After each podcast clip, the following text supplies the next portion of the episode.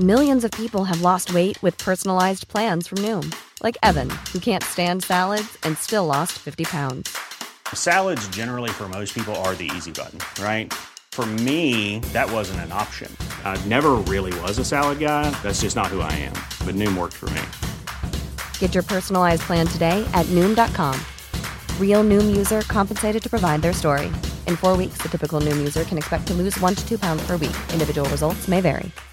If you're looking for plump lips that last, you need to know about Juvederm lip fillers. With Juvederm Volbella XC and Juvederm Ultra XC, your lip look, whether it's subtle or bold, can last up to one full year with optimal treatment and no additional maintenance. Find a licensed specialist and see if it's right for you at juvederm.com today. That's J U V E D E R M.com. Add fullness to lips in adults over 21 with Juvederm Volbella XC or Juvederm Ultra XC. Do not use if you have severe allergies or a history of severe allergic reactions, or if you're allergic to lidocaine or the proteins used in Juvederm. Tell your doctor if you have a history of scarring or taking medicines that decrease the body's immune response or that can prolong bleeding. Common side effects include injection site redness, swelling, pain, tenderness, firmness, lumps, bumps, bruising, discoloration, or itching. As with all fillers, there's a rare risk of unintentional injection into a blood vessel, which can cause vision abnormalities, blindness, stroke, temporary scabs, or scarring. For full important safety information, visit juvederm.com. There's never been a faster or easier way to start your weight loss journey than with PlushCare. PlushCare accepts most insurance plans and gives you online access to board-certified physicians who can prescribe FDA-approved weight loss medications like Wigovi and Zepbound for those who qualify. Take charge of your health and speak with a board-certified physician about a weight loss plan that's right for you. Get started today at plushcare.com slash weight loss. That's plushcare.com slash weight loss. plushcare.com slash weight loss. یه روز معلم ریاضیمون منو کشید کنار و رو در رو تو صورت من نگاه کرد و گفت تو خیلی نجسی تو خیلی کثیفی من لبخند زدم و لبخند همراه با بغز یعنی یک بغزی توی گلومو گرفته بود ولی توی صورت هم لبخند می‌زدم. من همیشه عادتا وقتی که بغز دارم لبخندم می‌زنم. بغز و لبخند با هم یه قاطی بودم و بهش گفتم که چرا آقا من چیکار کردم؟ گفت تو خودت می‌دونی خیلی کثیفی خیلی نجسی. و رفت.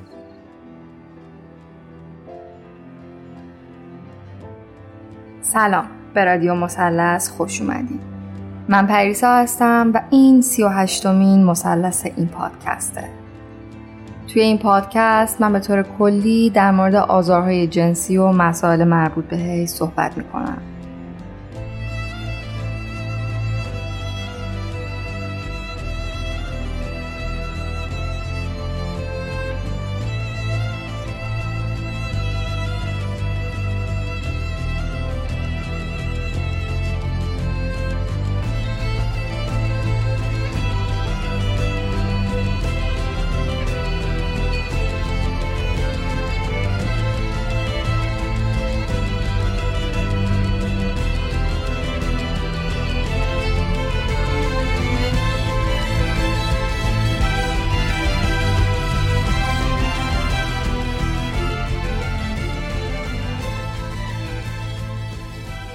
هدف این پادکست اول از همه شنیدن تجربه های آزار جنسی از نقطه نظر راویه. کنارش هم سعی دارم به جنبه های آموزشی مرتبط با این مسئله بپردازم. قسمت های آموزشی رو می‌تونید توی میان مسلسی ها پیدا کنید. هر کدوم از این میان مسلسی ها حاوی اطلاعات مفید و نظر متخصصینی که مهمان پادکست بودن. حتما حتما اگه تا به امروز گوششون ندادین توی اولین فرصت برین سراغشون. هدف دیگه انتشار این پادکست شنیده شدن هرچه بیشتر روایت های آزار جنسیه. چیزی که البته به لطف شبکه های اجتماعی و ارتباط های مجازی هر روز داره بیشتر از قبل جا میفته و آگاهی در موردش بالاتر میره. با این وجود هنوزم بیشتر از چیزی که فکرشو بکنین نیاز به صحبت دربارهش رو داریم چرا که فرهنگ تجاوز و قربانی نکوهی چیزایی نیستن که به این سادگی ها از بین برن یا حتی کمرنگ بشن. بزرگترین حمایت شما از رادیو مثلث معرفی اون به اطرافیانه. اما اگه دوست دارید می‌تونید از رادیو مثلث حمایت مالی هم بکنید. حمایت مالی شما 100 درصد اختیاریه و گوش دادن به این پادکست کاملا رایگان و رایگان هم میمونه. اما همونطور که می‌دونین ساخت و تولید پادکست علاوه بر زمانی که می‌بره برای بارگذاری توی سایت میزبان و اپلیکیشن های پادکست هم هزینه های ماهانه خودش رو داره. بنابراین اگه دوست دارین توی ساخت پادکست به این طریق سهیم باشین می‌تونین از طریق لینک هامی باش که توی توضیحاتم براتون گذاشتم اقدام کنید. اگر خارج از ایران هستیدم می‌تونین از طریق PayPal به آدرس ایمیل رادیو مثلث از من و رادیو مثلث حمایت مالی کنید. راوی مثلث 38 28 سالشه. بعد از تجربه اولین آزار جنسیش توی 11 سالگی توسط عموش وارد چرخه‌ی بیوقفه مورد سوء استفاده و تجاوز قرار گرفتن توی مدرسه میشه. روایتش رو در ادامه با جزئیات خودش برامون تعریف می‌کنه. از بین 38 روایتی که تا به امروز توی رادیو مثلث شنیدین این هفتمین روایتیه که از سمت مردان بازگو میشه. چند هفته پیش روز جهانی مردان بود. اگه رادیو مثلث رو توی اینستاگرام دنبال کنید می‌دونید که به این مناسبت در مورد اهمیت سلامت روان در مردان صحبت کردم. روز جهانی مردان روزیه که به فشارهایی که مردا به واسطه نابرابری جنسیتی و مردانگی سمی تحمل می‌کنن اشاره می‌کنن. به بهانه این روز هر ساله تاکید جوامع جهانی روی سلامت روان مردان و اهمیتشه. دو سوم خودکشی های جهان متعلق به مردانه. مردانی که از بچگی توی گوششون خوندن مرد که گریه نمی‌کنه. تو باید قوی باشی. تو مردی باید از همه مراقبت کنی. تو مردی، تو محکمی مثل کوه آهن میمونی. مردایی که به مرور زمان این حرفها براشون تبدیل به باور میشه و جامعه که هر روز بستر مناسبیه برای تقویت هرچه بیشتر این و فشار به مردها. دقیقا همون جامعه که حق برابر رو از زنها هم گرفته. به صورت عمومی مردان کمتر از آسیبهاشون صحبت می‌کنن جوری که انگار آسیب پذیر بودن و صحبت در موردش اونا رو توی دسته آدم های ضعیف قرار میده ضعفی که طبق باورشون از اساس با ماهیت جنسیتشون در مقایرته البته اینجا برای راحتی درک پیامی که می‌خوام برسونم از مرد و زن استفاده می‌کنم اما یادتون نره که بین همین مرد و زن طیف گسترده ای از افراد با جنسیت ها و گرایش های مختلف وجود داره که می‌تونن به اقتضای زمان هویتیابی جنسی متفاوتی داشته باشن. همه ما توی این طیف جنسیتی از نابرابری اجتماعی ضربه خوردیم و می‌خوریم. اگه که می‌شد کفه این ترازو رو برابر کرد قطعا تمام آدما فارغ از جنسیتشون ازش بهره می بردن. این هفتمین روایت آزار جنسی در پسرانه که توی این پادکست میشنوید. آزار جنسی که توی مدرسه های پسرونه سالهای ساله که داره اتفاق میفته و البته اینطور به نظر میاد که مردان ازش باخبرن. اما حتی براشون سخته که بگن از این سلسله تجاوزها و برچسب زدنها به قربانی ها خبر دارن. امیدوارم روزی رو ببینم که مردان بیشتری جلو میان و در این باره صحبت می‌کنن. چون من با تمام وجودم باور دارم اولین قدم بهبودی و جلوگیری از آسیب با صحبت کردن در موردش شروع میشه. راوی در ادامه جزئیات نحوه آزارش رو روایت می‌کنه که ممکنه شنیدنش برای همه قابل تحمل نباشه. و البته مثل تمام روایت های این پادکست این قسمت هم به هیچ عنوان مناسب کودکان، نوجوانان و افراد با روحیه حساس نیست. اگه فکر می‌کنین فرزندتون نیاز به کمک داره حتما با یه متخصص در این باره مشورت کنین. چون شنیدن این روایت ها موجب پیشگیری از آزار جنسی نمیشه و لزوما آگاهی فرزندتون رو درباره این مسئله بالا نمی‌بره. اگر هم شما نوجوانی هستین که صدای منو میشنوین ازتون خواهش می‌کنم که همینجا دست نگه دارین. شنیدن این روایت ها می‌تونه به ذهنیت شما از روابط جنسی و عاطفی جهت بده و عواقب بدی و به دنبال داشته باشه. پیشا پیش تشکر می‌کنم که رادیو مثلث رو به اطرافیانتون معرفی می‌کنیم. مثل همیشه یادتون نره که تجربیات افراد از اتفاقات متنوع زندگیشون با هم متفاوته و نمیشه احساسات و نتیجه گیری های احتمالی که راوی بهش اشاره می‌کنه رو به تمام موارد تعمیم داد. ما به عنوان شنونده روایت ها اینجاییم تا فقط به داستان فرد آسیب دیده از نگاه خودش گوش کنیم. بدون قضاوت، بدون نتیجه گیری. قبل از اینکه من بخوام روایتم رو شروع کنم باید بگم که من از طریق راوی های همین پادکست ها شجاعت اینو پیدا کردم که تجربه خودم رو در اختیار بقیه قرار بدم. من فکر می‌کنم شجاعت واقعا شجاعت میاره و این اتفاقی که افتاده توی این سالها تاثیر خیلی زیادی رو زندگی من گذاشته. حتی حرف زدن راجعش برام خیلی سخته. یعنی اگه بخوام مطرحش کنم خیلی وقتا اصلا خودم خجالت می‌کشم از خودم. امیدوارم روایت هم حتی اگه شده تو زندگی یک نفر تاثیر ایجاد کنه. یعنی جلوی تکرار شدن این اتفاق رو برای حتی یک نفر بگیره. تجربه تجاوز خیلی تجربه بدیه. یعنی آدم وقتی بهش فکر می‌کنه حس خیلی بدی. یعنی واقعا اون قربانی به نظرم حس خیلی بدی می‌گیره.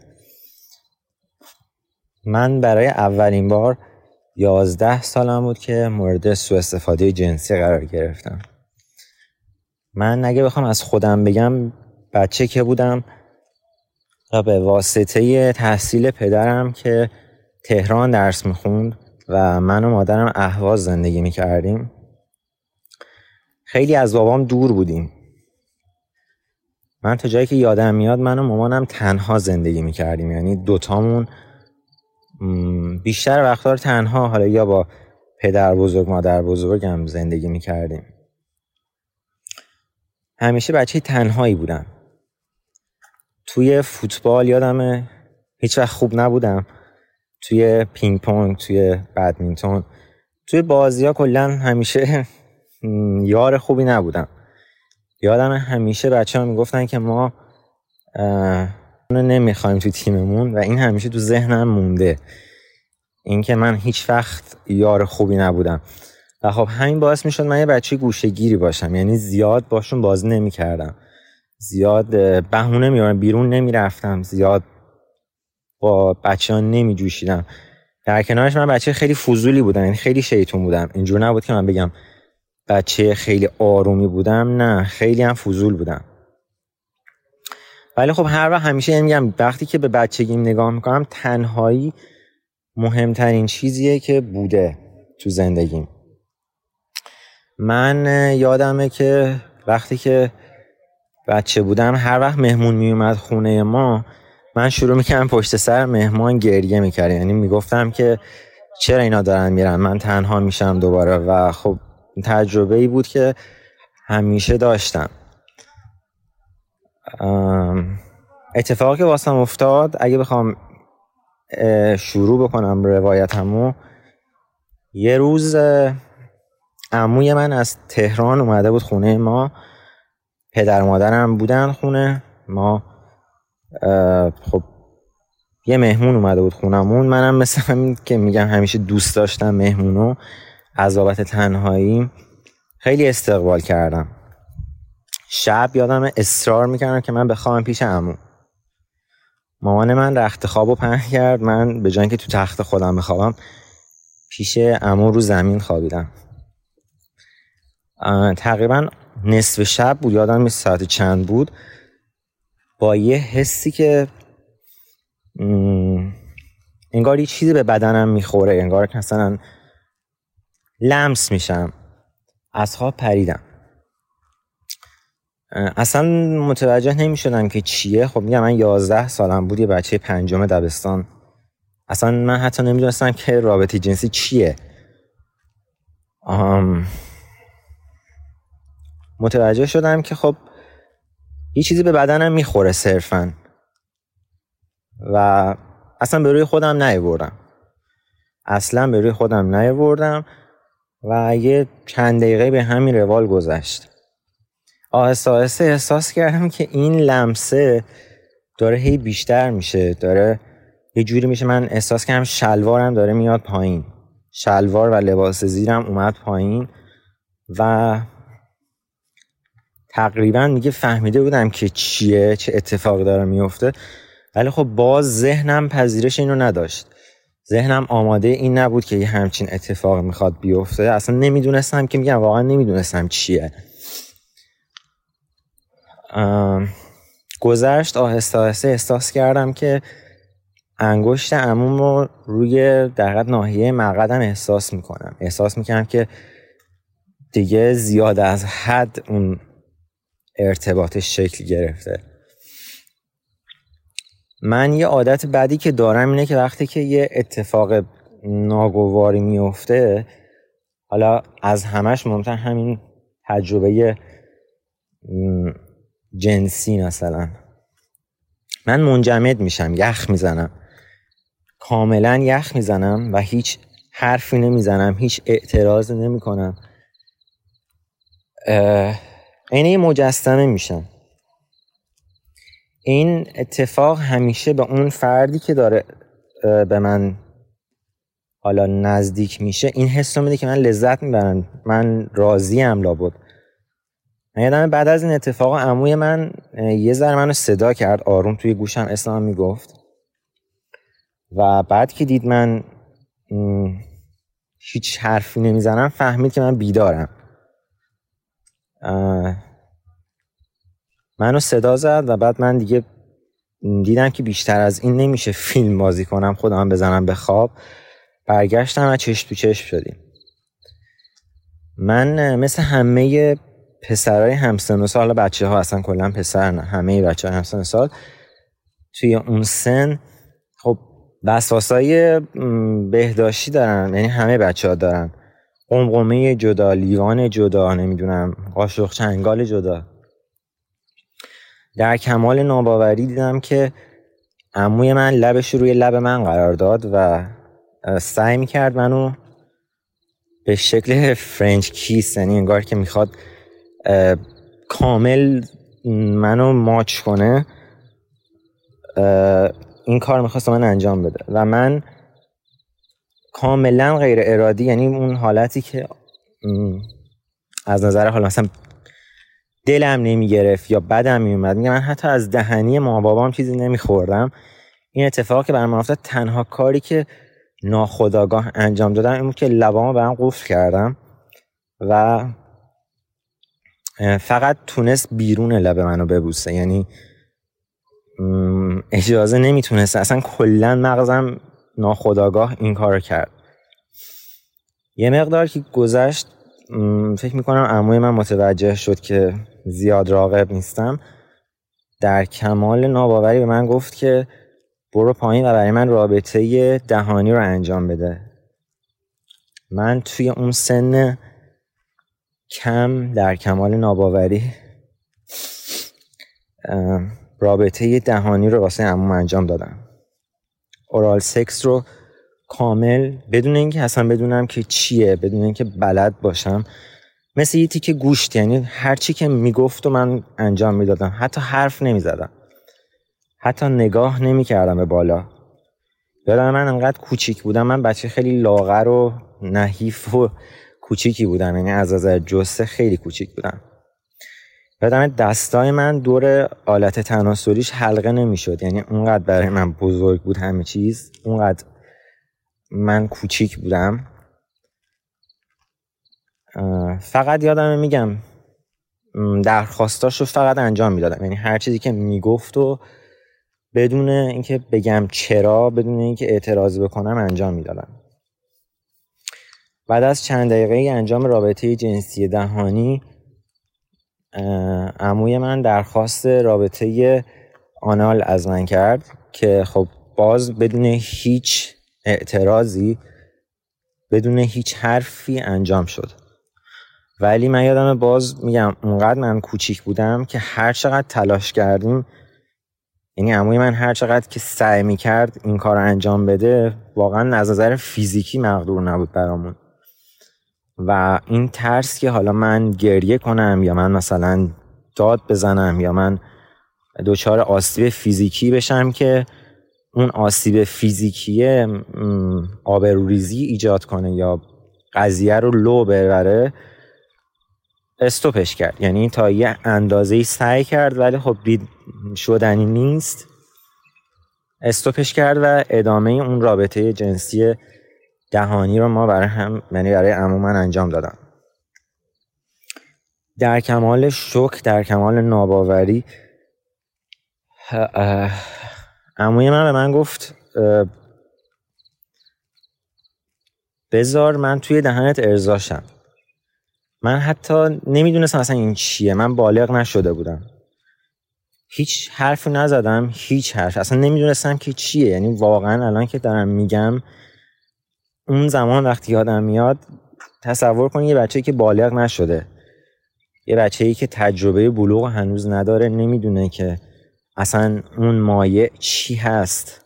اون ترشحات بدن انسان چی هست فقط می‌بینه همچین چیزی رو.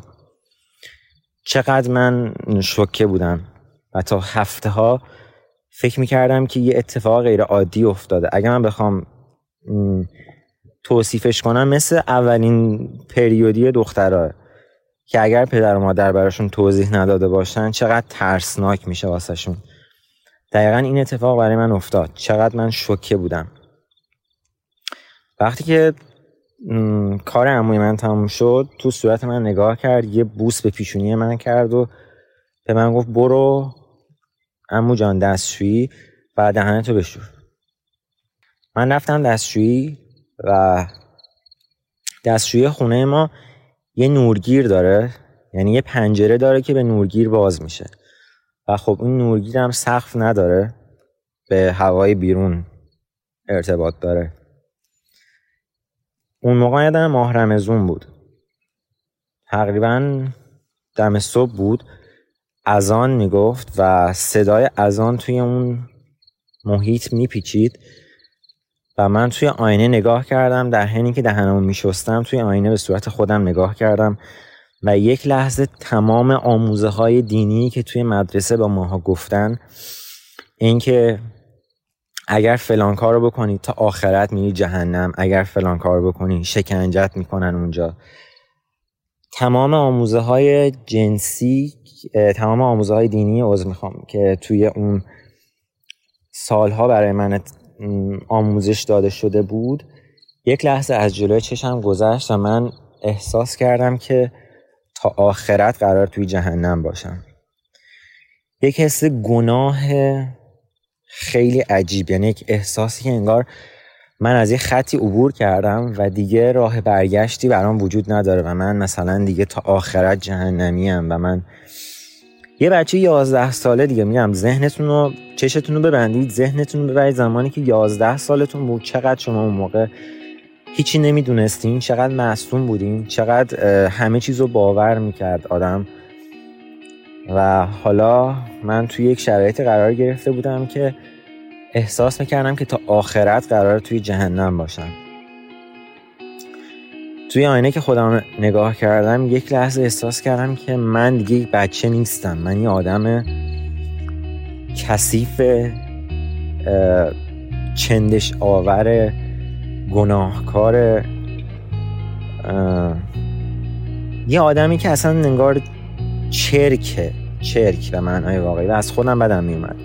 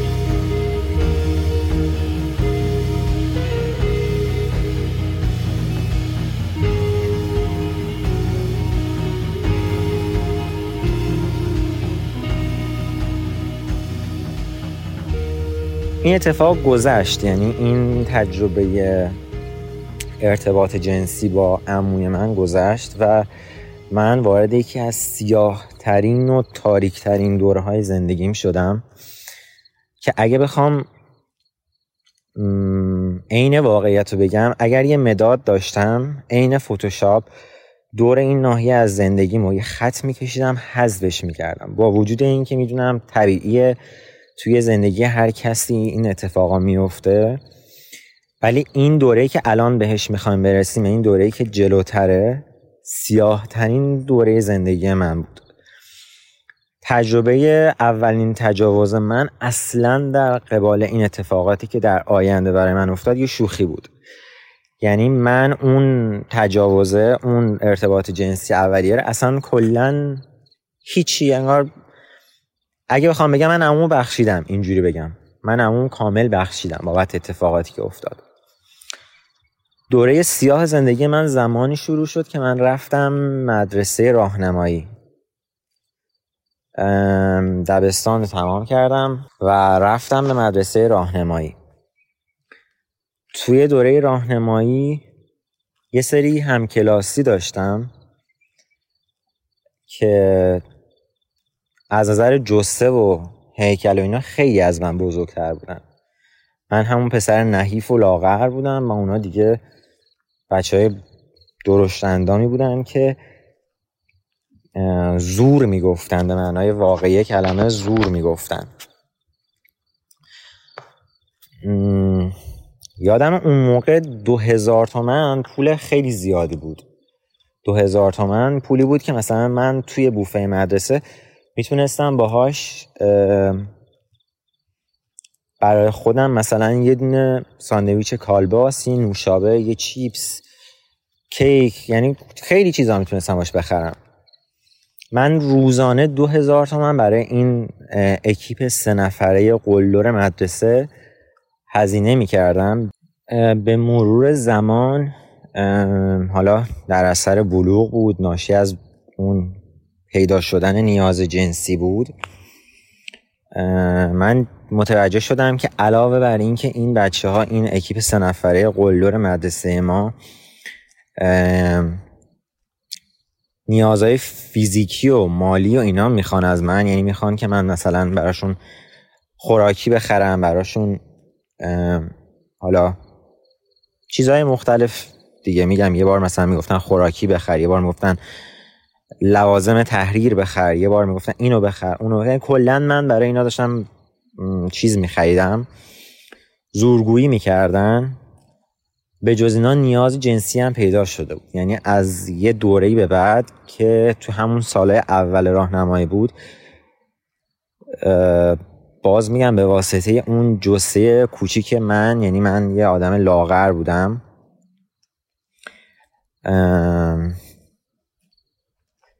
اینا زور می‌گفتن. از نظر جنسی می‌خواستن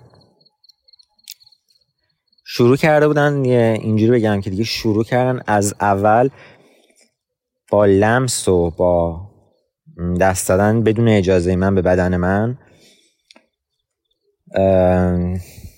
باز همون تجربه فلج شدنه خشک شدنه که من توی زندگی همیشه دارم.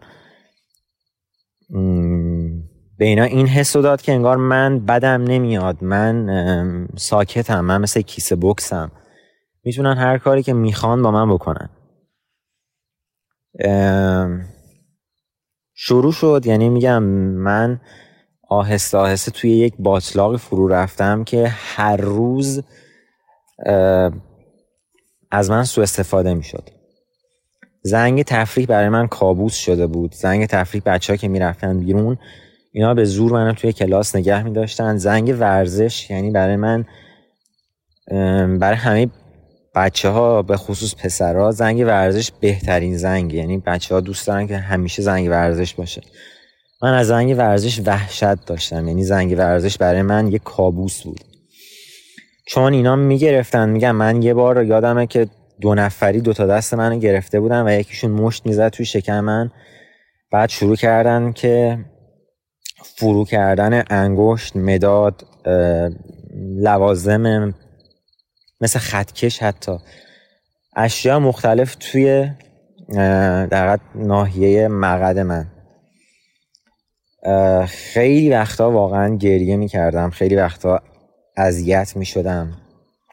و هیچ کس نمی‌تونه یعنی به هیچ کس نمی‌تونستم بگم. شما تصور کنید مگه یه بچه مثلا من حالا اون موقع دیگه 12 13 سالم شده بود مگه می‌تونه به مثلا مدیر مدرسه بگه که اینا مداد و فرو کردن توی مثلا بدن من توی مقد من؟ یا انگشتشون رو به زور دارن فرو می‌کنن توی مقد من؟ یا منو به زور مجبور به رابطه جنسی دهانی می‌کنن؟ منو به زور مجبور می‌کنن که براشون اون عمل حالا خود ارزایی رو روی اونها انجام بدم با دست خودم برای اونها این کار رو انجام بدم. مگه می‌شد اینا رو مثلا به مدیر مدرسه من بگم یا به معلمان بگم؟ این اتفاق گذشت و توی یه سالی فکر می‌کنم سال دوم بود دوم راهنمایی بودیم آخرای دوم راهنمایی بودیم. این موضوع سوء استفاده جنسی به گوش معلممون رسید. من یادم یه بار زنگ ورزش بود. اینا دوباره شروع کردم به اذیت و آزار من. بعد پنجره کلاس ما اون موقع نرده نداشت. یعنی نرده ها رو داشتن جوش می‌دادن. هنوز نرده کلاس ما رو جوش نداده بودن. من برای اینکه از دست اینا فرار کنم خودم پرت کردم از پنجره پایین و خب حالا هیچ اتفاقی برام نیفتاد چون ارتفاع زیاد نبود اونجا. ما هم نزدیک مثلا یک طبقه بود. چیزی نشد. یعنی هیچ اتفاق برام نیفتاد. ولی همه بچه ها ترسیده بودن. و معلم ورزش ما فهمید این اتفاقو. و همه این قضایه به گوش معلم دینی و معلم پرورشی ما رسید.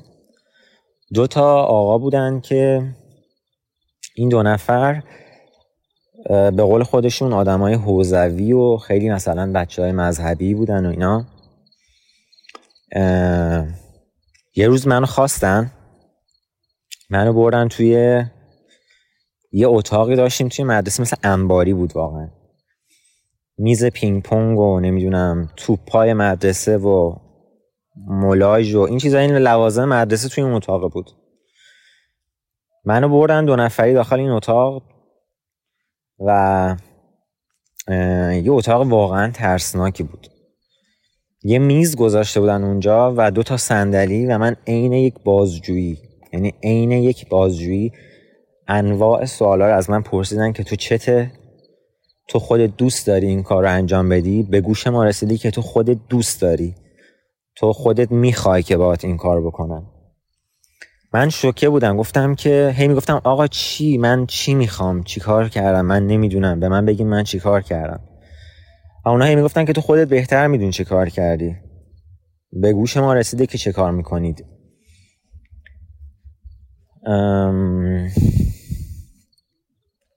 شوکه بودم. یعنی زبونم واقعا قفل بود.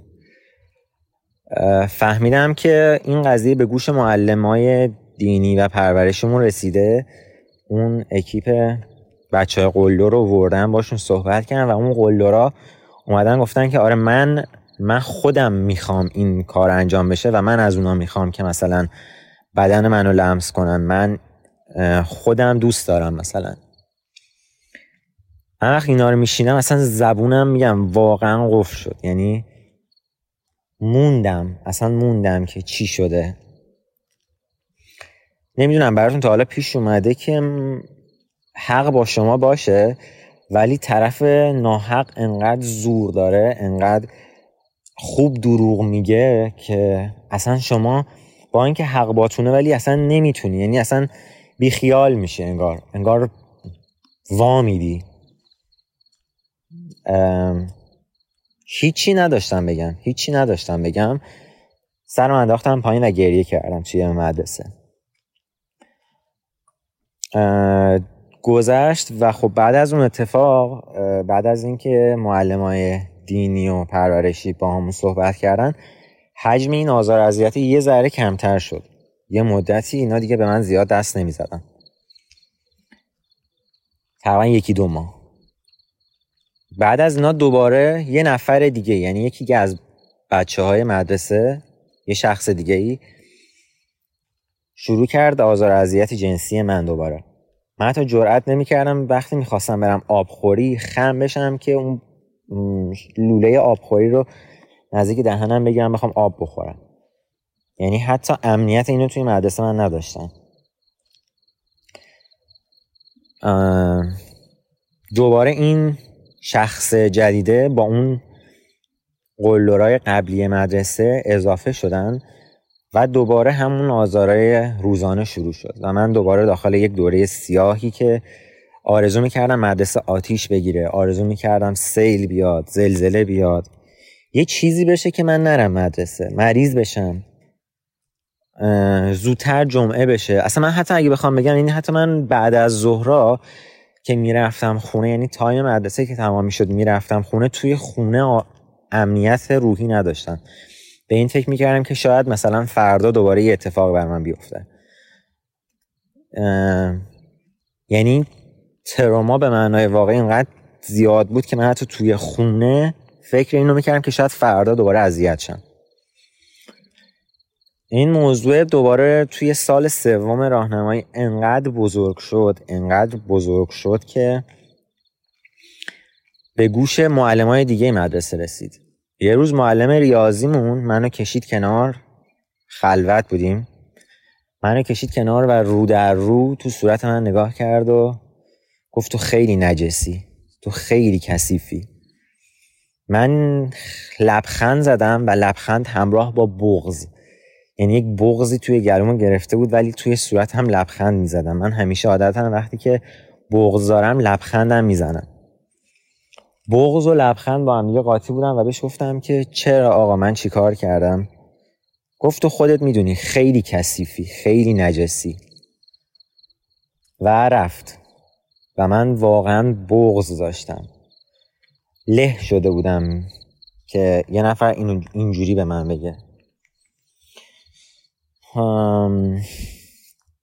توی همین باز من خیلی از دوستامو از دست دادم. دوستایی که حتی مثلا وقتی منو می‌دیدن حاضر نمی‌شدن با من دست بدن. به من می‌گفتن تو نجسی ما رو نجس می‌کنی. تو کثیفی. به من دست نمی‌دادن توی مدرسه بچه ها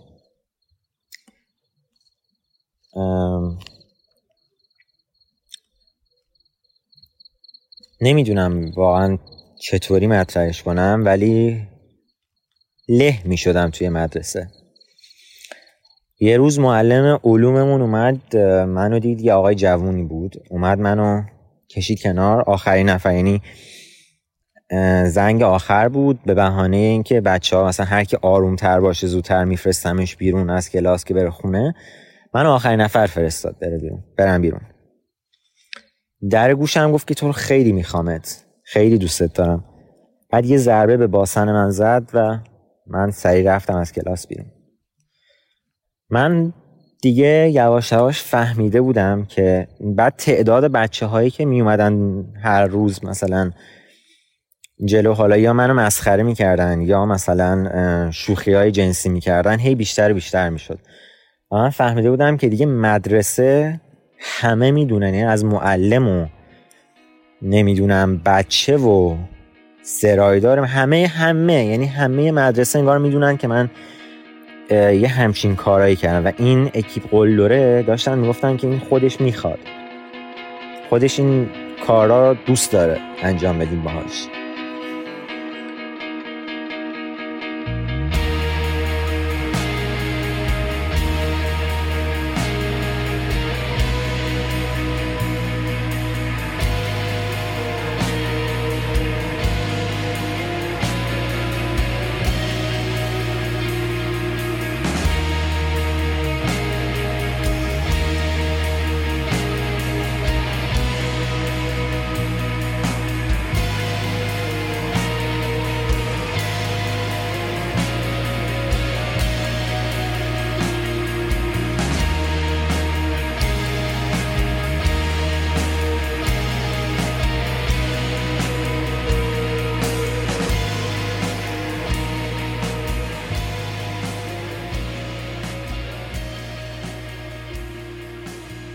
یه روز معلم پرورشیمون منو مادر منو خواست بیام مدرسه و این موضوع با مادر من مطرح کرد. و مادر من اصلا شوکه بود. یعنی باورش نمی‌شد که من یه همچین کارایی توی مدرسه می‌کنم. باورش نمی‌شد. یعنی اصلا شوک بود. می‌گفت پسر من همچین کاری امکان نداره بکنه توی مدرسه.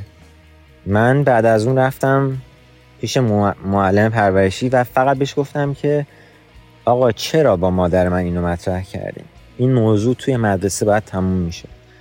چرا به خانوادم گفتین؟ و زدم زیر گریه.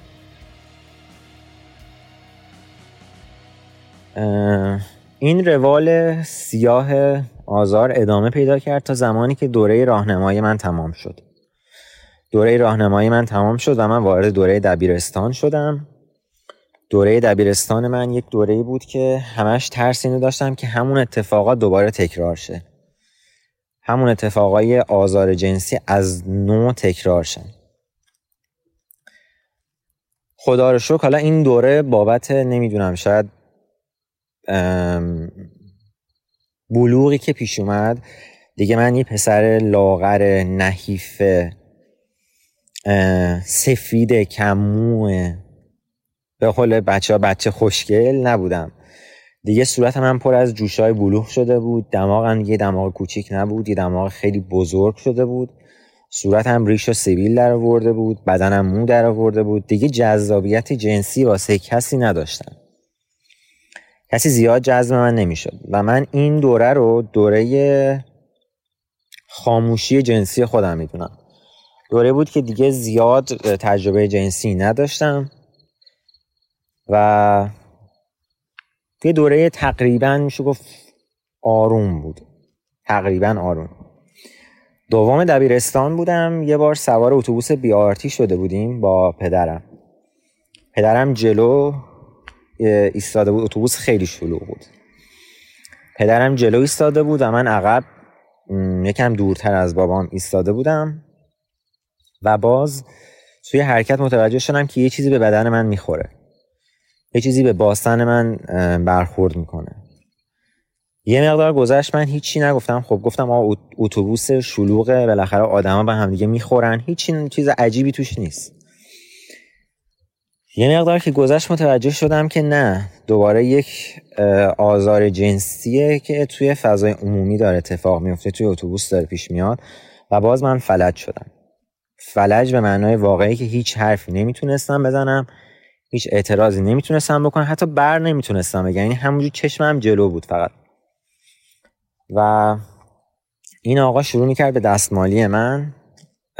آلت تناسلیش رو روی باسنم قشنگ احساس می‌کردم. و آهسته آهسته در گوش من نفس های سنگین و اون ناله های ناشی از لذتش رو میشنیدم. تمام ترس من این بود که بابام که جلوه متوجه این قضیه بشه. فقط می‌خواستم بابام نفهمه. دقیقا یادمه توی ایستگاه اتوبوس دکتر قریبم بودیم توی میدون انقلاب بود که سوار اتوبوس بیارتی شدم.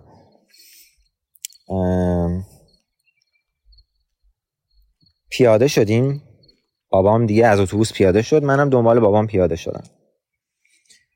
و بابام اصلا متوجه نشد. میگم توی شلوغی اصلا نگاهش جای دیگه بود. دورتر از منم بود و نفهمید که چه اتفاقی برام افتاده. در کمال ناباوری من وقتی که از اتوبوس پیاده شدم احساس کردم که از این اتفاق بدم نیومده انگار.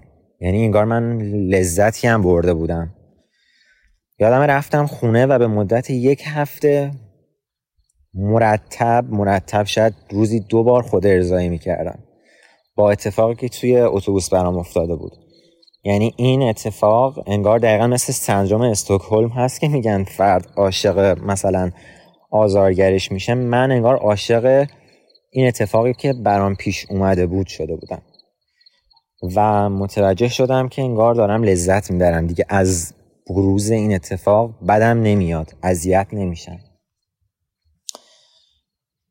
این دوره خاموشی جنسی من میگم گذشت تا تقریبا 20 و یکی دو سالم بود که توی اینستاگرام از طریق یه پیجی با یه اپلیکیشن دوستیابی آشنا شدم. من توی این بازه فهمیده بودم که انگار گرایش جنسیم بیشتر به سمت مردها رفته و حالا بعد از تحقیقاتی که توی سال اخیر کردم با چیزی که خوندم و مشاوره‌ای که مثلا به من گفته به این نتیجه رسیدم که من چون توی دوره مختلف سکس برای من یک موضوعی شده بود رابطه جنسی یک موضوعی شده بود که انگار تحمیله. انگار لذت رابطه جنسی یک طرف است. فقط مرد از این رابطه لذت می‌بره. من هرگز نتونستم با هیچ دختری رابطه جنسی داشته باشم هیچ وقت. چون فکر می‌کردم که رابطه جنسی یعنی تحمیل کردن خواسته مرد به زن. زن توی این رابطه هیچ لذتی نمی‌بره زن اذیت میشه سکس یک تنبیه و زن فقط اذیت میشه. و من خودم رو هیچ وقت در جایگاهی نمی‌دیدم که بخوام به زن بگم که تو بیا با من سکس کن. بیا مثلا با هم که حتی رابطه جنسی دهانی. چون اینقدر خودم اذیت شدم وقتی بچه بودم که فکر می‌کردم دیگرانم این اذیت رو تجربه می‌کنن و دوست نداشتن هیچ وقت این اتفاق بیفته. و از طرفی خودم رو مستحق این تنبیه می‌دونستم. خودم مستحق این تحمیله می‌دونستم. فکر می‌کردم که مردها می‌تونن این تحمیل رو به من بکنن و من خب اوکی من مشکلی ندارم با این قضیه. سکس رو یه یه طرفه می‌دونستم. گذشت و خب میگم من توی رابطه جنسی بیشتر یعنی همیشه همیشه باتن بودم. یعنی توی فرهنگ عامه میگن مفعول بودم. از طریق این اپلیکیشن دوستیابی شروع کردم به پیام دادن به افراد مختلف. و این دوره دوباره یک دوره ای شد که دوره به نظر خود من که تا همین الان هم ادامه دهیم همین الانی که من دارم پادکست رو ضبط می‌کنم این دوره دوره فوران جنسی من بود. دوره پرکاری جنسی من بود. شدیدن اوورکت شدم. شدیدن روابط جنسی افسار گسیخته. یادم بعضی وقتا یادم یه بار مثلا پیش من که توی یه شب با دو نفر رابطه داشتم. یه بار پیش اومد که چند ساعت قبل از سال تحویل بود. ما شمال بودیم رفته بودیم با خانواده شمال. اینه یه فردی که انگار مثلا انگار یه وظیفه است. انگار من معتاد باشم. مثلا سه ساعت قبل تحویل سال همزمان با دو نفر رابطه داشتم. یعنی در آن واحد یک رابطه گروهی بود. به شدت افسار گسیخته ارتباط جنسی داشتم. از اون پسر قربانی تجاوز تبدیل به یک متجاوز شدم خودم. یعنی من اینجوری شده بود که عکس های نود خودم میفرستادم برای مردهای دیگه. گاهن مردای فامیل یه موردش اصلا شوهر خالم بود. عکس رو برای اون فرستادم. عکس های نود خودم رو براش فرستادم و مجبورش کردم به انجام خود ارزایی. اون نمی‌دونست من کیم من به شکل ناشناس عکس فرستادم و اون هم خب این کار رو انجام داد. یعنی به قول معروف واداد انگار. برای افراد مختلف فامیل دوست. یعنی تبدیل به دقیقا یه ماشین رابطه جنسی شده بودم معتاد به این کار و به کرات انجام می‌دادم این کار رو این تجربه تا همین الان هست و من میگم یه جوری شده که خیلی وقتا وقتی بهش فکر می‌کنم میگم که من انگار تبدیل به یه فرد کارگر جنسی شدم انگار. انگار مثلا یک فردی شدم که شاید از خیلی از کارگرای جنسی بیشتر مثلا رابطه هم حتی داشته باشم.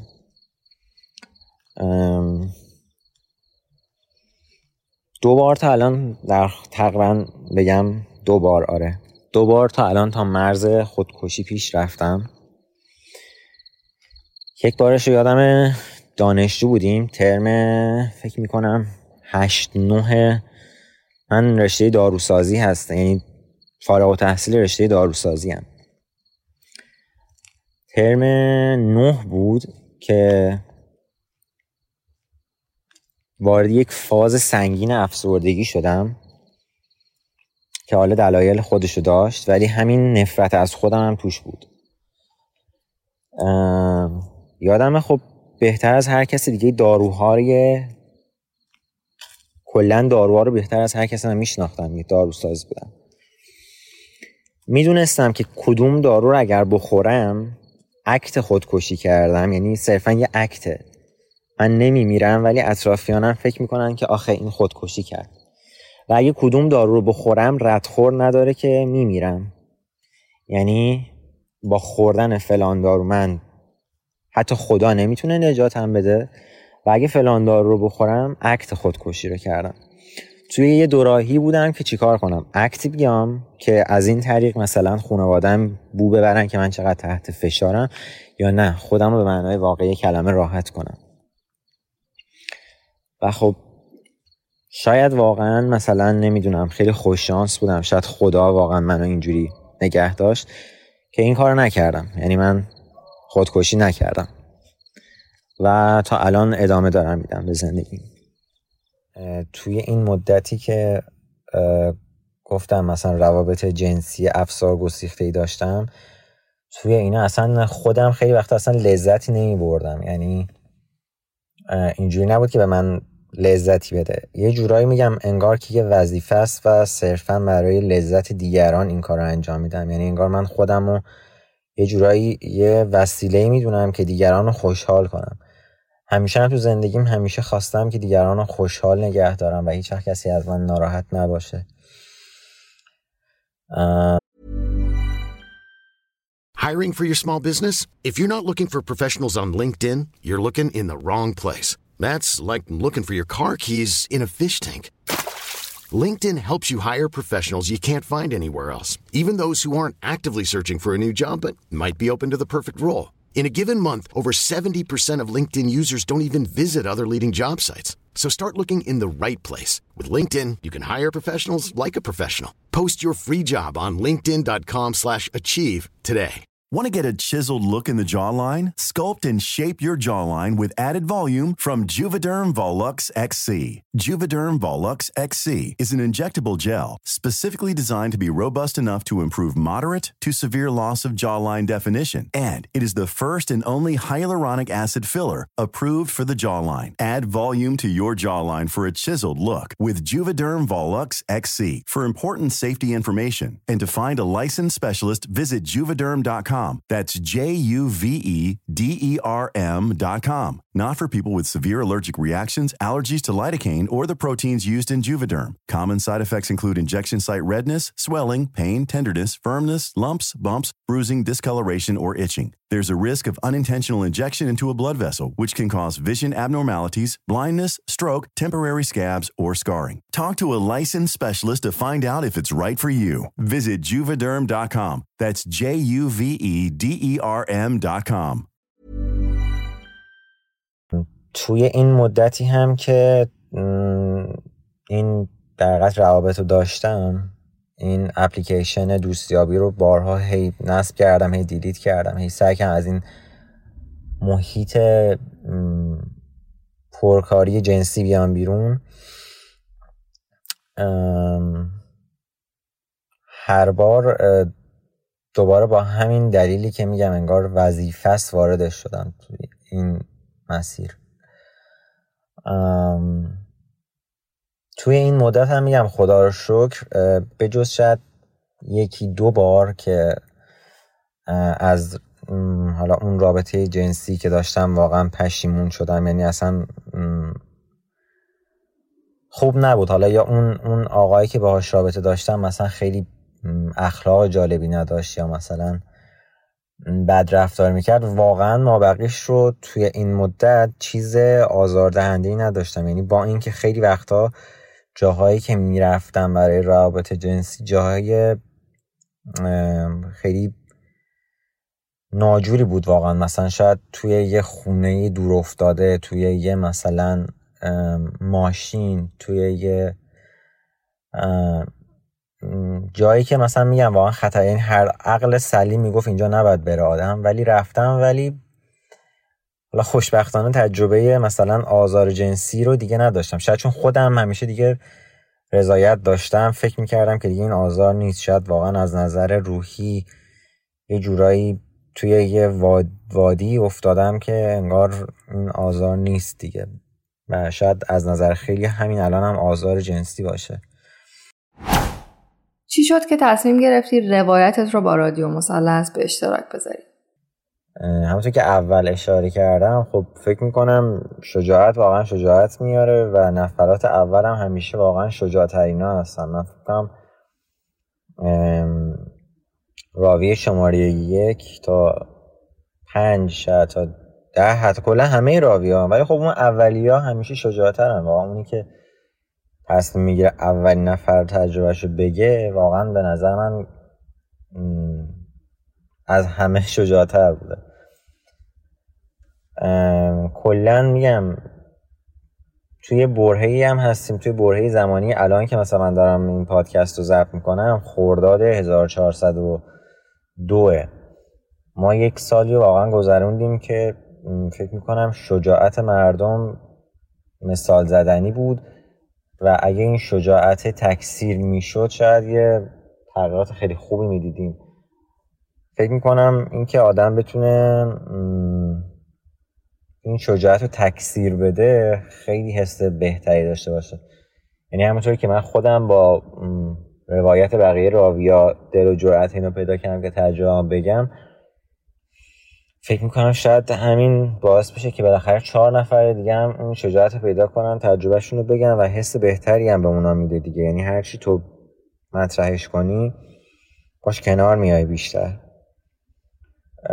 از طرفی هم این که خودم نیاز داشتم که خودم یه جورایی تخلیه کنم. من تقریبا یک سال و نیمه که با رادیو مثلث آشنا شدم.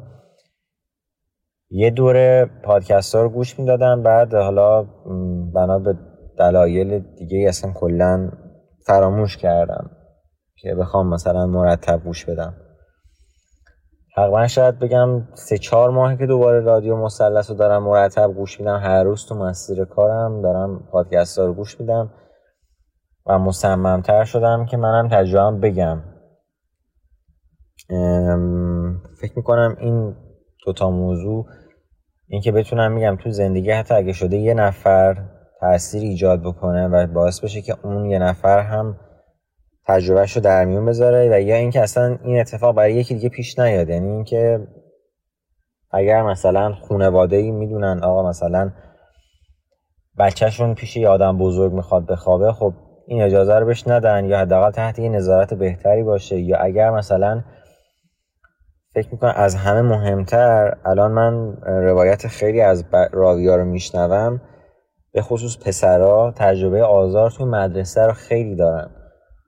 من واقعا فکر می‌کنم معلما خیلی مهمه که معلما حالا مثلا اگر الان که خوشبختانه تو مدرسه مشاورم زیاد هست معلما این مشاوره مثلا بتونن بفهمن که کدوم بچه ها بیشتر در معرض آزار اذیتن و کدوما بیشتر دارن قلدری می‌کنن و سعی کنن اینا رو بدون اینکه میگم حس بدی بهشون بده بدون اینکه بترسن بدون اینکه مثل این اتفاق که میگم من بر خود شخص من تو پادکست اشاره کردم. معلم با اینکه می‌دونستن ولی بیشتر اذیت کردن. یعنی بیشتر من ترسوندن بیشتر منو خاطری بد بیشتر برای خود معلم ها اصلا رقم زدم تا بخوان کمک بکنن. یعنی با وجود اینکه همه می‌دونستن که این اتفاق داره برام میفته نه تنها جلوشون نمی‌گرفتن که بیشتر انگار می‌خواستن نمی‌تونم ناراحت هم کنن انگار. اینه که فکر می‌کنم شنیدن این پادکست ها تجربه حتی برای معلم خیلی خوبه. اینه که فکر می‌کنم گفتنش خیلی خوب باشه. حداقل برای معلم برای مشاورا برای بقیه کسایی که این تجربه رو دارن و اونایی که ندارن و ممکنه براشون پیش بیاد شاید بتونه جلوی این اتفاق برای بقیه بگیره. توی این مسیر و برای بهبودی هیچ وقت از متخصص هم کمک گرفتی؟ نه واقعیت به چند دلیل پیش اومد که مراجعه به متخصص یا تراپیست نداشتم. یکیشون این بود که خب میترسیدم خانوادم بفهمن یعنی اون ترس از ترد شدن از مقصر بودن توسط خانواده و اینکه دوست نداشتم واقعا اینو بفهمن خانوادم چون خانوادم واقعا نمی‌دونن. اصلا هیچی در این مورد نمی‌دونن و منم دوست نداشتم بدونم. اصلا پدر مادرم آدم های سنتی هم نیستن و یعنی اصلا اینجوری نیست. اتفاقا ارتباط خیلی خوبی هم باشون دارم ولی دوست نداشتم بفهمن که این اتفاق افتاده دیگه. یه جورایی مثل ترجیح دادم یه موضوع شخصی بمونه بخوام دفنش کنم تا اینکه بخوام هی بریزمش بیرون. یعنی سعی می‌کنم دفنش کنم. تمام این سالا هم واقعا دفن بود. تازه میگم ریختمش بیرون که با شما در ارتباط گذاشتم. از طرفی هم میگم من همیشه خودم رو همگناه می‌دونستم. یعنی فکر می‌کنم منم یه پارتی از این رابطه هستم. یعنی منم خودم رو یه درصد مقصر می‌دونستم. می‌گفتم که خب تو می‌تونستی بلند چی بری تو می‌تونستی داد بزنی تو می‌تونستی کمک بخوای. تو بالاخره می‌تونی می‌تونستم ساکت نمونم. چون تو تمام این اتفاقاتی که پیش اومد میگم من یه ساکت بودم. یعنی این سکوته به آدما میگه که لابد خودش دوست داره دیگه. سکوت نشونه رضاست. لابد خودش هم دوست داره. اینه که همیشه فکر می‌کنم که خودم هم مثلا همگناه هم ترجیح می‌دادم که مطرحش نکنم با کسی.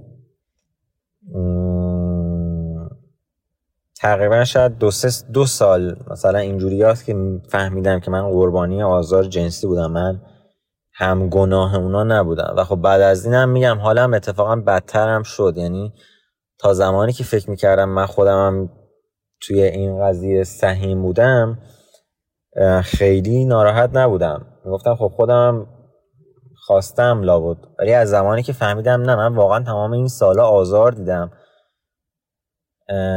یه مقداری انگار ناراحت تر شدم. یعنی احساس کردم که آره قربان اون حس قربانی بودن خیلی بیشتر اذیتم کرد. خب میگم یکی از دلایلش هم این بود که نرفتم پیش مشاور و یک بار اتفاقا حالا مطرح شد. بگم یه بار دوره سربازی که رفتن خب یه مشاوره اجباری با همه سربازا میدن. یعنی همه سربازا باید برن با مشاور صحبت بکنن که یه تست حالا روان داره که باید پاس بشی توی اون تست که اجازه بدن ادامه خدمت رو بدی. خب چون مثلا سربازی می‌تونه بحرانهای روحی رو تشدید کنه احتمال اینکه مثلا حالا به دیگران آسیب بزنی یا به خودت خیلی بیشتر میشه.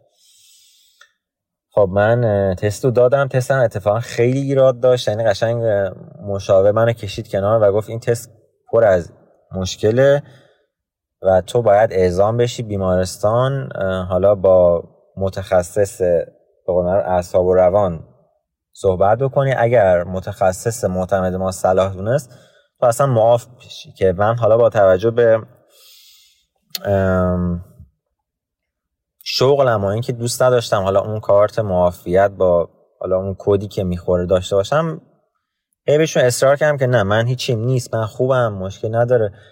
ولی دقیقا بحث همون خودکشیه بود افکار خودکشی رو که بهشون مطرح کردم. شاید جالب باشه بدونین که زمانی که بهش اینو گفتم اون مشاوره بهم گفت تو می‌دونی که شغل داروسازیه؟ با داروخانه در ارتباطی با دارو در ارتباطی. اگر این افکار خودکشی رو داشته باشی من همین الان می‌تونم اینو به نظام پزشکی اطلاع بدم و اونا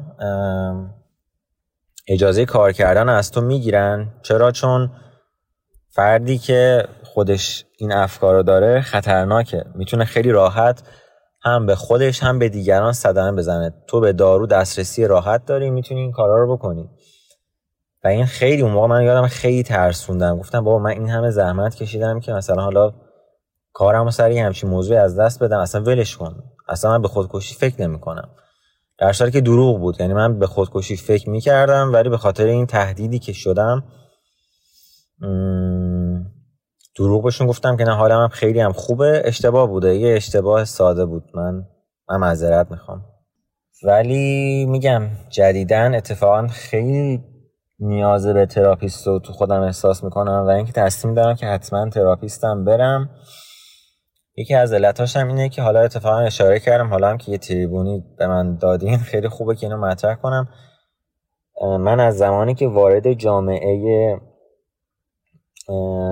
همجنسگرا یا حالا گی ایران شدم از اون اپلیکیشنی که بود گفتم احساس می‌کردم که این نیاز رو دارم و وقتی که وارد شدم یه سری اتفاقای تلخ هم بالاخره افتاد. از جمله اینکه توی این جامعه طی همه این سالا فشار و بسته بودن این جامعه و عدم آموزش خیلی اصلا حتی نمی‌دونن یعنی آموزش غلط یا عدم آموزش یا همه اینا باعث شده که خیلی اصلا به اشتباه خودشون رو متعلق به این جامعه بدونن در صورتی که اصلا افرادی هم با گرایش عادی فکر می‌کنن. این شناختی نسبت به گرایشات جنسی خودشون ندارن. اومدن توی این فضا و بعد می‌بینن که اصلا مال این فضا نیستن و خود این آسیبایی می‌زنه. یعنی مثلا تو با یه مردی دوست میشی که بعد مثلا می‌بینی اصلا متعهله با یه مردی دوست میشی می‌بینی که دوست دختر داره. من خیلی وقتا پیش اومد با خیلی ها مثلا ارتباط برقرار می‌کردم. بعد میفهمدم متعهلن و گم شده. یعنی طرف از نظر جنسی میگه با من نمی‌دونم نمی‌دونم به زن تمایل دارم نمی‌دونم به من. و همین منو اذیت می‌کرد. می‌گفتم که خب مثلا تو چرا زودتر به من نگفتی اینو؟ تو چرا نگفتی من متعهلم و بعد به همون هم فکر می‌کردم. گفتم خب اونم گناه داره. شاید اونم ازدواجش از رو اجبار بوده مثلا. که اصلا خودشو نمی‌شناسه. الان تازه داره می‌فهمه که چجوریه یا یه مورد خیلی بد دیگهش این بود که توی این فضا خب مثل دقیقا مثل آلبومه. هر کی عکس خودشو می‌ذاره و حالا از روی عکس و اینا به پیام میدن. خیلی ها خب مثلا پسرای بدن سازن و خوش هیکل و خوش استیل و اینا. وقتی مثلا عکس منو می‌دیدن به من گفتن بابا تو اصلا چقدر مثلا لاغری؟ تو چرا هیکلت زشته؟ تو چرا اینجوری؟ تو چرا اونجوری؟ مثلا حس خیلی بدی نسبت به بدنم بهم داده بود. یکی از اتفاقات خیلی بدی که توی این فضا بود نگرش منفی نسبت به بدن خودم بود. یعنی با بدنم اصلا قهر کردم. یه بدن سالم یه بدن خوب و خوش هیکلی که بالاخره من داشتم پوست سالم. مثلا من یه بدنی که میگم بابت هیچیش نباید شرمنده باشم باید خوشحال باشم. باعث می‌شد که من خیلی حس بدی نسبت به این بدن داشته باشم و این خیلی بد بود. میگم به نظرم حتما تراپیست رو لازم دارم خودمم. کسی رو داشتی که این جریان رو باهاش در میون بذاری؟ اگه داشتی برخوردشون چطور؟ ببین اگه بخوام بگم با کسی در میون گذاشتم نه. یه مقدارش برمیگرده به فرهنگ غالب روی جامعه که خب خیلی میگم خیلی پیچیده است. اصلا کلا زندگی مثلا من و امثال من یه زندگی دوگانه است دیگه. همش مجبوریم چند شخصیت داشته باشیم. مثلا من پیش دوستام توی جمع دوستان وقتی میرن خب همه درباره دوست دختراشون صحبت می‌کنن همه درباره روابطشون با دخترها تجربه سکسشون بالاخره ممکنه پیش بیاد صحبت بکنن. و خب من اصلا حتی تجربهشو که نداشتم حتی نمی‌دونم چه حسیه. یعنی واقعا حتی نمی‌دونم داشتن سکس با دختر اصلا چه جوریه چه حسی داره. و نمی‌تونم راجع به سکس با مرد بگم خب اصلا هیچکی درک نمی‌کنه اصلا زشته اینو بخوای بگی که چه جوریه تو کشور ما. و از طرفی هم بحث حالا تجاوزایی که صورت یعنی اون آزارایی که صورت گرفت رو هم باز نمی‌تونم بگم با وجود اینکه اونا دیگه هیچ کدومشون واقعا خواست خودم نبوده و توی اونا واقعا اذیت شدم خیلی هم اذیت شدم. یعنی اینجوری که خواستشون رو به من تحمیل کردم اونا و همه جامعه دیگه میپذیره که آقا دیگه تجاوز واقعا دست این طرف نبود دیگه اینا اذیت کردن. با این وجود میگم به خاطر بحث فرهنگی که توی جامعه هست که خب مرد و معمولا همه مردا یه غروری دارن دوست ندارن که مثلا بگن که آره مثلا ما این اتفاق برامون افتاده. نمی‌دونم درک می‌کنی یا نه مثلا مرد کلا این فرهنگ غلط ما مرد رو یه جورایی همیشه فائل رابطه می‌دونه. مرد رو میگه که گریه نباید بکنی. مرد باید خشم باشه. مرد باید اینجوری باشه. دقیقا برعکسش که برای زن هم هست فمینیستا میگن که چرا مثلا زن رو توی این قالب تعریف می‌کنی که زن مثلا باید زنانه باشه ظریف باشه نمی‌دونم مفعول ای رابطه باشه. چرا اینجوری زن رو تعریف کنی زن می‌تونه هر جوری که دلش بخواد باشه دقیقا مردم همینجوری این مردم تو جامعه ما چارچوب بندی میشه. چارچوب خشن بهش میدن.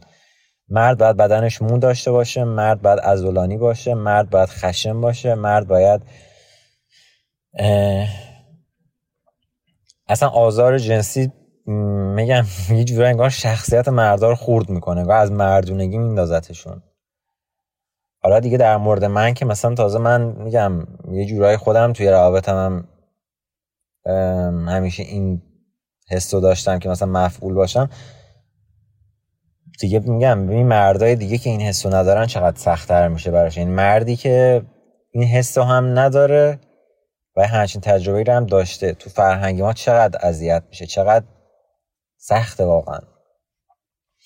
اینه که به هیچ کس نتونستم بگم. به نظرم گفتن این موضوع برای دخترها به دوستاشون خیلی راحت تره چون میگم بحث همون قالب بندی جنسیه که همه آدما دارن. دیگه زن اگر این اتفاق براش بیفته مسیر جنسیش انگار طی کرده. یعنی میگن خب آقا این اول آخر مثلا توی رابطه مفعول دیگه. زن مثلا. یعنی مورد در حقیقت سکس قرار می‌گیره. ولی مرد اینجوری نیست. اون قالبه تو رو کننده کار می‌دونه انگار. فائل می‌دونه. و خب میگم بیانش سخته برای دوستام. هیچ کس هم درک نمی‌کنه. وقتی که می‌دونم بعد از اون شاید دیگه هیچ وقت نتونم تو چششون نگاه کنم. و حتی ممکن دیگه نتونم باشون ادامه دوستی بدم. برای همین ترجیح از دستشون ندم. و این موضوع وقت به هیچکی نگم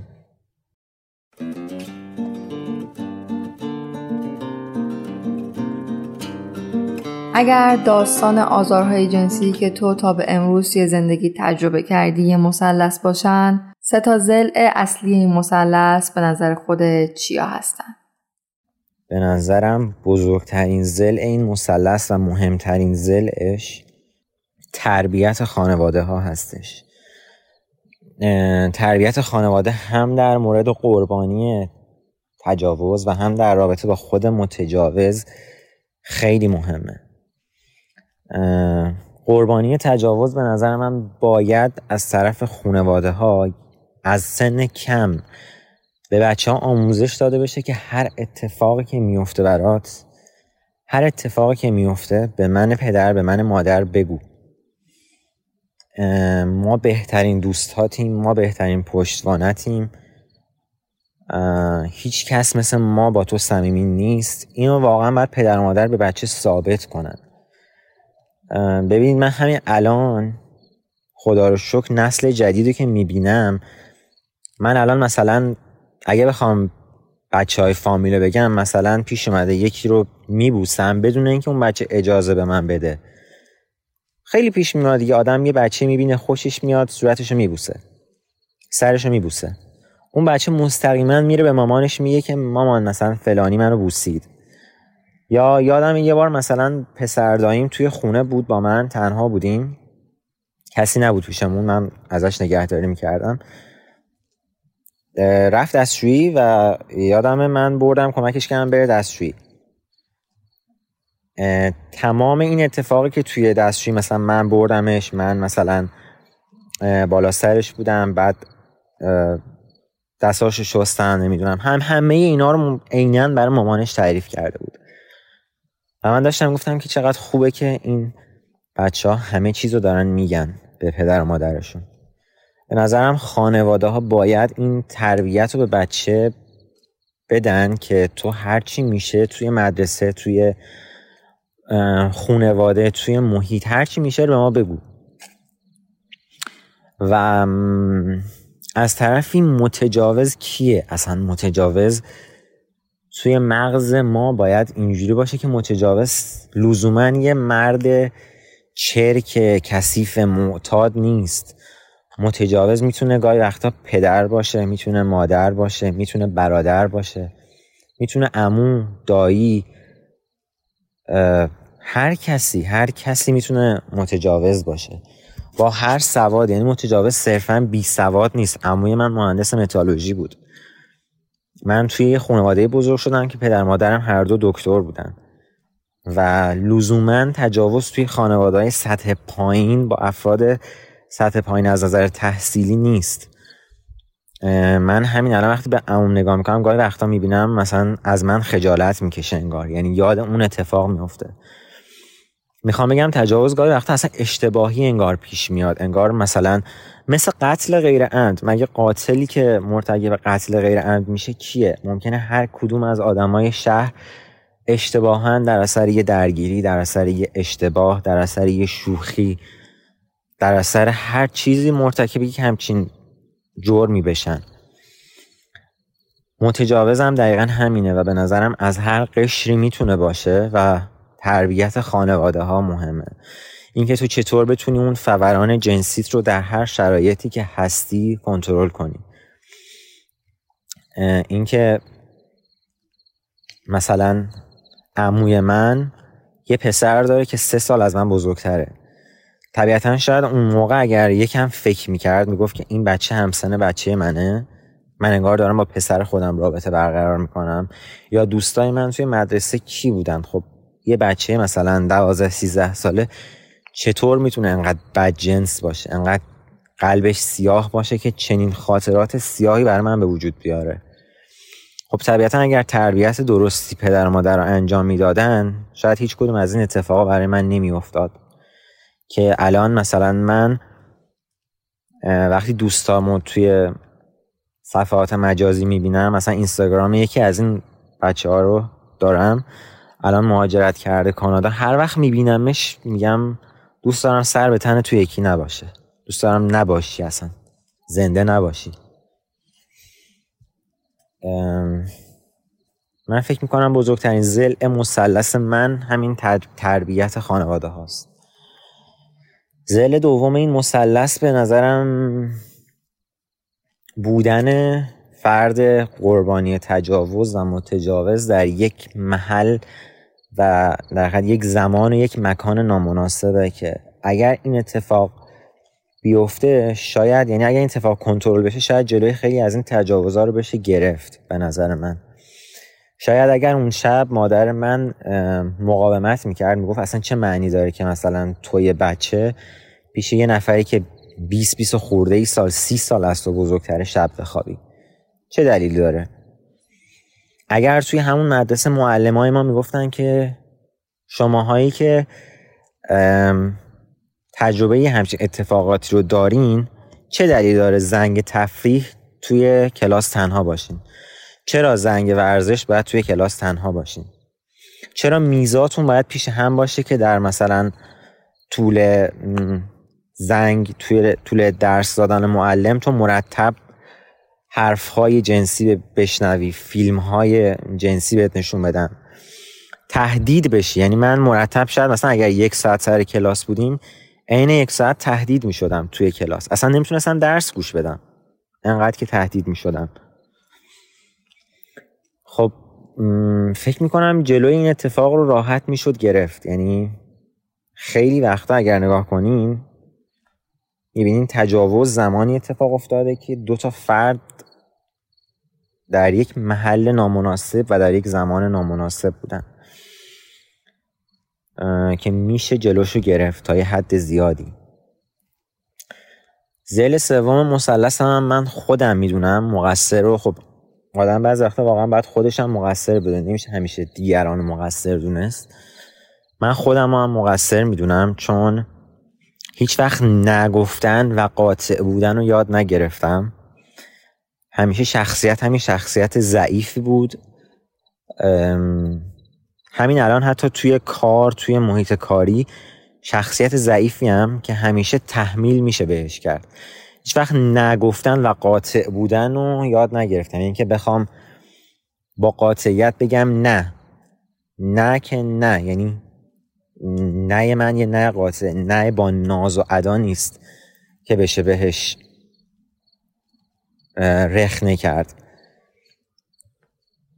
قاطع بودن رو واقعا هیچ وقت یاد نگرفتم و فکر می‌کنم که زل سوم مثلثم اخلاق و ضعف خودم بود که توی زندگی خیلی ازش ضربه خوردم.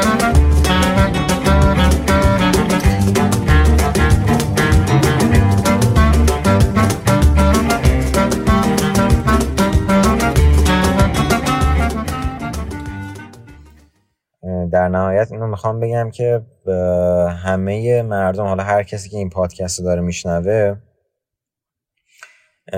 واقعا تا جای ممکن تا حد ممکن بدونن که حرفا و کارهایی که انجام میدن حالا حرفایی که می‌زنن و کارهایی که انجام میدن واقعا تاثیرات عمیقی روی آدمای دیگه می‌ذاره. یعنی گاهی وقتا یه کلمه آسیبش از هزار تا عمل بدتره. هزار تا کار فیزیکی خشونت فیزیکی بدتره. بعد وقتا واقعا یه جوری قلبیه که میشکنه که تا ساعت ها تا روزا تا ماها تا سالها با خودش هی فکر می‌کنه به این حرفا. میگم من آسیبای خودم آسیبای روحی تمام زندگیمو ناشی از کارا فعل و انفعالات و حرفای دیگران می‌دونم. بسیارم بسیار مورد نفرت قرار گرفتم. یه موردش رو بذار مثال بزنم. چند وقت پیش داخل اینستاگرام داشتم با این نفر بحث می‌کردم. زیر یه پستی بود. بعد منو منشن کرد نوشت که شما آره شما حالا لفظ خیلی زشتی رو به کار برد. شما فلانا لایق اینید که از کوه پرتتون کنن پایین تیکه تیکه بشید بعد کفتار بخورتتون تبدیل به مدفوع کفتار بشین. چیزی که لایقشین. اصلا من داشتم فکر می‌کنم که چطور یه آدم می‌تونه برای یه نفر دیگه بدون هیچ شناختی یعنی اون اصلا نمی‌دونه من کیم چیم اصلا خلق و خوی من چیه یه همچین حرفی چجوری می‌تونه بزنه یه آدم؟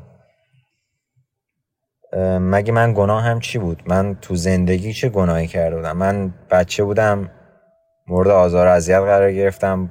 تا بزرگ شدم مورد آزار اذیت قرار گرفتم.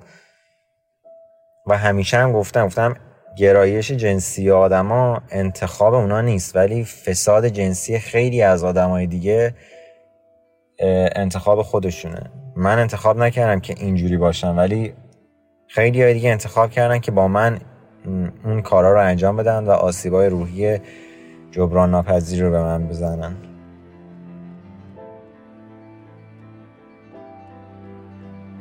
مرسی که تا آخر این قسمت همراه ما بودین.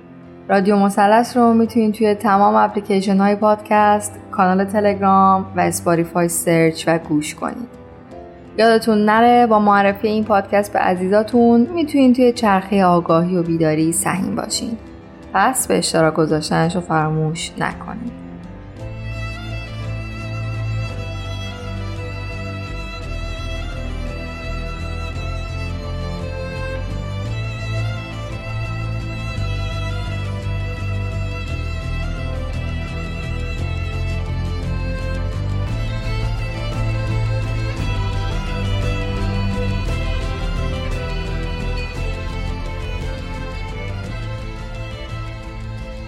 اگر مایلین از تجربه خودتون از آزار جنسی بگین همیشه و همواره می‌تونین از طریق ایمیل با من در ارتباط باشین.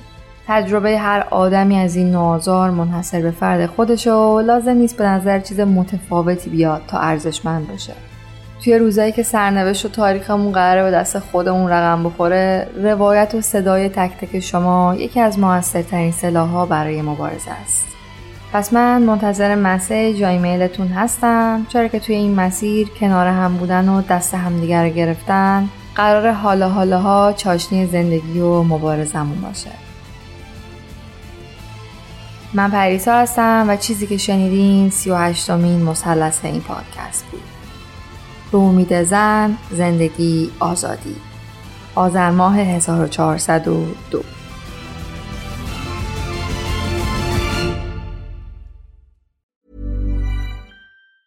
Hey, it's Danny Pellegrino from Everything Iconic. Ready to upgrade your style game without blowing your budget? Check out Quince. They've got all the good stuff shirts and polos, activewear, and fine leather goods, all at 50 to 80% less than other high end brands. And the best part? They're all about safe, ethical, and responsible manufacturing. Get that luxury vibe without the luxury price tag. Hit up quince.com slash upgrade for free shipping and 365 day returns on your next order. That's quince.com slash upgrade.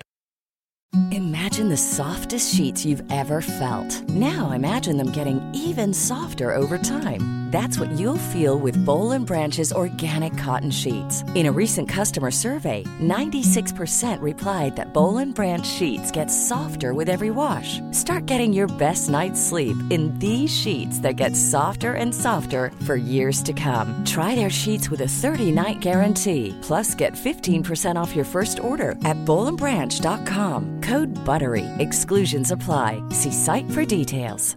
Want to get a chiseled look in the jawline? Sculpt and shape your jawline with added volume from Juvederm Volux XC. Juvederm Volux XC is an injectable gel specifically designed to be robust enough to improve moderate to severe loss of jawline definition. And it is the first and only hyaluronic acid filler approved for the jawline. Add volume to your jawline for a chiseled look with Juvederm Volux XC. For important safety information and to find a licensed specialist, visit juvederm.com. That's J U V E D E R M.com. Not for people with severe allergic reactions, allergies to lidocaine, or the proteins used in Juvederm. Common side effects include injection site redness, swelling, pain, tenderness, firmness, lumps, bumps, bruising, discoloration, or itching. There's a risk of unintentional injection into a blood vessel, which can cause vision abnormalities, blindness, stroke, temporary scabs, or scarring. Talk to a licensed specialist to find out if it's right for you. Visit juvederm.com. That's J U V E D E R M.com.